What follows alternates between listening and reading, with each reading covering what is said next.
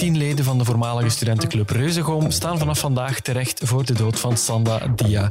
In deze extra aflevering van Duidelijk bellen we met gerechtsjournalist Douglas de Koning, die de zaak al jaren volgt en vandaag ook aanwezig is in de correctionele rechtbank in Hasselt. Wat is er gebeurd op die eerste zittingsdag en hoe zal dit proces nu verder gaan? Mijn naam is Dries Vermeulen. Dit is Duidelijk. Duidelijk. De morgen.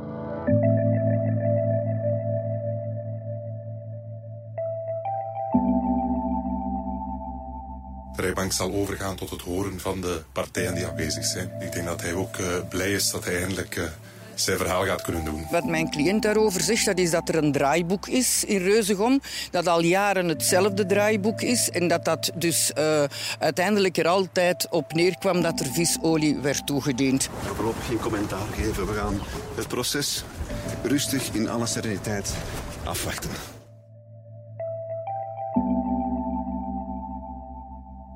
Douglas de Koning, gerechtsjournalist bij De Morgen, die is ter plekke in de correctionele rechtbank in Hasselt op de eerste zittingsdag van dit proces tegen Reuzegom. Dag Douglas. Middag. Hoi. Leg ons misschien eerst eens even uit, wat stond er precies gepland op deze eerste zittingsdag?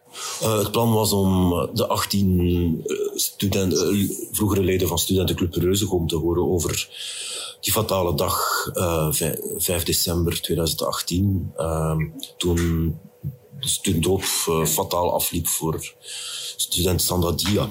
Nu, dat was het plan. De zitting is hier vanmorgen begonnen met uh, twee uur vertraging, doordat een van de advocaten opeens vond dat het misschien beter achter gesloten deuren kon plaatsvinden. Aanleiding was, uh, uh, waren een paar beelden op VTM gisteravond. Nu ja, daardoor is twee uur verloren en komen we nu in de situatie dat, uh, dat men inziet dat men de, alle 18 niet meer verhoord krijgt vandaag en dat dat waarschijnlijk maandag verder zal gaan met uh, het horen van reuzengommers. Ja, die beelden op VTM, dat waren videobeelden van de doop zelf, hè? Ja, klopt. En um, eigenlijk bevatten die inhoudelijk voor geen van de aanwezigen hier veel nieuws. Het is alleen, uh, ik herinner mijzelf dat we op een gegeven moment uh, ook een aantal beelden in handen kregen bij, bij de krant. Dat wij toen contact hebben opgenomen direct met de, met de met de familie, de moeder en de vader van, van Standaard hier. Mm -hmm. En dat we heel duidelijk te horen kregen van uh, dat beeld, namelijk die jongen die daar om zeven uur s'avonds, tenminste daar is discussie over hoe laat het is, maar wat, die jongen die daar in het gras ligt en volgens het latere rapport van de wetsdokter daar eigenlijk al stervende is, dat de familie echt vroeg van alsjeblieft, uh, publiceer dat niet. Maar die vraag om het proces te laten verder gaan achter gesloten deuren, daar is niet op ingegaan. Nee, nee, gelukkig maar. Dat is een toch nogal belangrijk principe in onze rechtspraak dat uh, processen uiteindelijk uh, in openbaar worden gevoerd. En alleen heel uitzonderlijk, denk aan Julie van Espen, denk aan de horror die daar even dreigde een publiek forum te krijgen. Dat, dat moet een uitzondering blijven. En dat heeft de rechter ook zo gemotiveerd. Mm -hmm. Ja, de 18 reuzegomers die gedagvaard zijn, die zijn ook allemaal aanwezig op deze eerste procesdag. Welke indruk maken zij op jou? Uh, dat ze allemaal naar dezelfde kapper zijn geweest en naar dezelfde kledingadviseur. Ja, zo. Dat ze allemaal hun betoog begonnen van ik denk er elke dag aan, ik denk er elke nacht aan. Maar dat is natuurlijk niets in vergelijking met wat de nabestaanden van Sandadia moeten doormaken. Het, het zinnetje was echt wel goed ingestudeerd en met weinig ruimte voor uh, improvisatie. Dus dat klonk niet echt oprecht dan? Ja, de eerste keer klonk het oprecht, de tweede keer al iets minder, de derde keer nog iets minder en zo verder. Ja. En inhoudelijk, wat kwamen de Reuzegommers eigenlijk vertellen vandaag?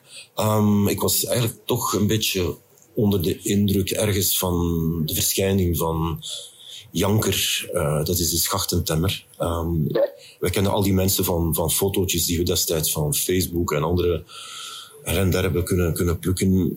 De meeste mensen uh, zien er op hun 23ste nog min of meer hetzelfde uit als hun, op hun 20ste. Bij Janker had ik echt het gevoel van, uh, dit is een andere mens. Die is minstens tien jaar ouder dan, dan hij zou moeten zijn. Ja.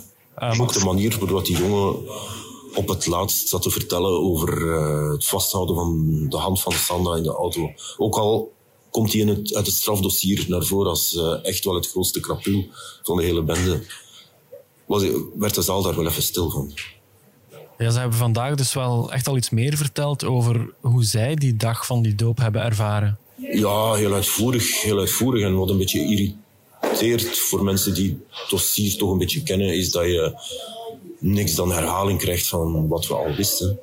Um, ik denk dat de familie van Sandadia en heel veel mensen die dit volgen zitten eigenlijk met twee vragen. Uh, om zeven uur weten we dat het, uh, dat het nooit meer goed zal komen met Sandadia, dat die jongen echt dringend naar het ziekenhuis moet. Het duurt dan meer dan anderhalf uur, een uur en veertig minuten ongeveer, voordat er een is die in de auto stapt en naar het ziekenhuis rijdt. Dat is vraag één. Er is nog een tweede, misschien nog belangrijker vraag. Voordat het hele doop begon, uh, die doop speelt zich af in Vorselaar. De jongens zijn rond tien uur s ochtends vertrokken uit Leuven. En toen is daar een professor in de geneeskunde tussen beiden gekomen. Die zag Sandadia. Die jongen had de vorige dag een, meer dan een fles gin moeten drinken. En daar ook bovenop nog een heleboel pinten. Mm Die heeft die bende staande gehouden. Gezegd van, ik bel nu de politie. Want uh, deze jongen moet, moet gemonitord worden. Uh, dan heeft een van die reuzengommers gezegd van... Ja, maar mevrouw, uh, de doop loopt op zijn einde, maakt u geen zorgen. Trouwens, een van ons, een van ons hier in de groepjes, waar er een man of vijf... die studeert rechten, die heeft al stage gedaan op de spoed. Oké, zegt die mevrouw, maar ik sta erop dat jullie de rest van de dag deze jongen gaan monitoren vanwege de gevolgen van zijn alcoholintoxicatie je kan wel raden dat de familie graag zou willen vernemen wie die kerel is die dat gezegd heeft tegen die mevrouw. Ja, tuurlijk. We hebben, er zijn behoorlijk wat camerabeelden, zoals je gisteren zag op VTM. Op dat ogenblik is het een groepje van vijf, zes, maximaal zeven reuzengonders. En normaal gezien kan het niet zo moeilijk zijn om uh, te achterhalen wie van die vijf of zeven heeft dit, heeft dit zo gezegd tegen die mevrouw. Maar ja, niemand weet van iets. De een zegt ik weet het niet, ik, de andere zegt ik was op mijn kot. Uh, en je krijgt nu al het gevoel na getuigen nummer vijf of zes dat ze echt al onderling hebben afgesproken om dat geheim hier te bewaren. Ja, op dat vlak stemmen hun getuigenissen dan alvast heel goed overeen. Of, of zijn er ook dingen waarover ze het oneens zijn, waarover ze elkaar tegenspreken? Nee, je voelt duidelijk dat er op die twee cruciale punten van wie heeft zich verzet tegen overbrenging naar het ziekenhuis en twee, wie heeft die mevrouw uh, doen afzien van haar voornemen om de politie te bellen, dat, dat we daar hier op het proces meer dan waarschijnlijk geen antwoord op gaan krijgen. Maar dat is toch wel, daar draait het voor de familie Dia volgens mij wel om. Nochtans, uit hun WhatsApp-gesprekken meteen na de feiten viel wel af te leiden dat, ze, dat er geruzied werd, dat ze het niet over alles eens waren. Denk je dat dit proces hen toch op de een of andere manier uit elkaar zou kunnen drijven? Uh, ik zag ze daar net om de middag toch allemaal samen gezellig uh, uh, vertrekken. En als daar oneenigheid was, hebben ze dat in elk geval goed weten te verbergen. Dat voorspelt niet heel veel goeds dan over of heel de waarheid wel boven zal komen op dit proces. Nee, klopt. Dat voel je heel erg. Mm -hmm. Er komen nog een aantal getuigenissen. Je mag natuurlijk niet, niet op voorhand conclusies gaan trekken. Ik doe dat ook niet. Maar tot nu toe is dat wel de richting waar het lijkt uit te gaan. Ja, hoe gaat het proces verder na vandaag?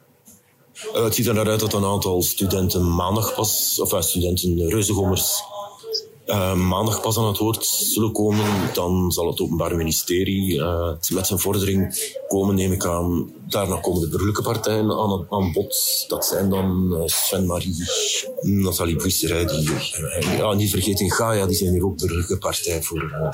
Ja, omdat er ook dierenleed te pas kwam aan de dooppraktijken van Reuzegom. Is er ook al enig idee wanneer de uitspraak zal volgen? Ik hoorde zeggen eind mei, maar um, ik, er is nu al zoveel vertraging dat ik denk dat je ja, beter nog niet te veel data in je agenda noteert. Nee, oké. Okay. Maar maandag dus sowieso komen dan de rest van de reusgommers aan bod en ook de burgerlijke partijen. En dan zal jij, Douglas, weer ter plekke zijn en dan bellen we gewoon nog eens opnieuw. Oké, okay, prima. Dankjewel, Douglas. Dat was Douglas de Koning, gerechtsjournalist voor de morgen van op het Reusgoonproces in Hasselt. U, beste luisteraar, bedank ik uiteraard voor het luisteren. En maandag zijn we er dus opnieuw met een korte extra aflevering over het Reusgoonproces. En donderdag volgt er gewoon een normale aflevering zoals elke week. Heel graag tot dan. Dit was duidelijk.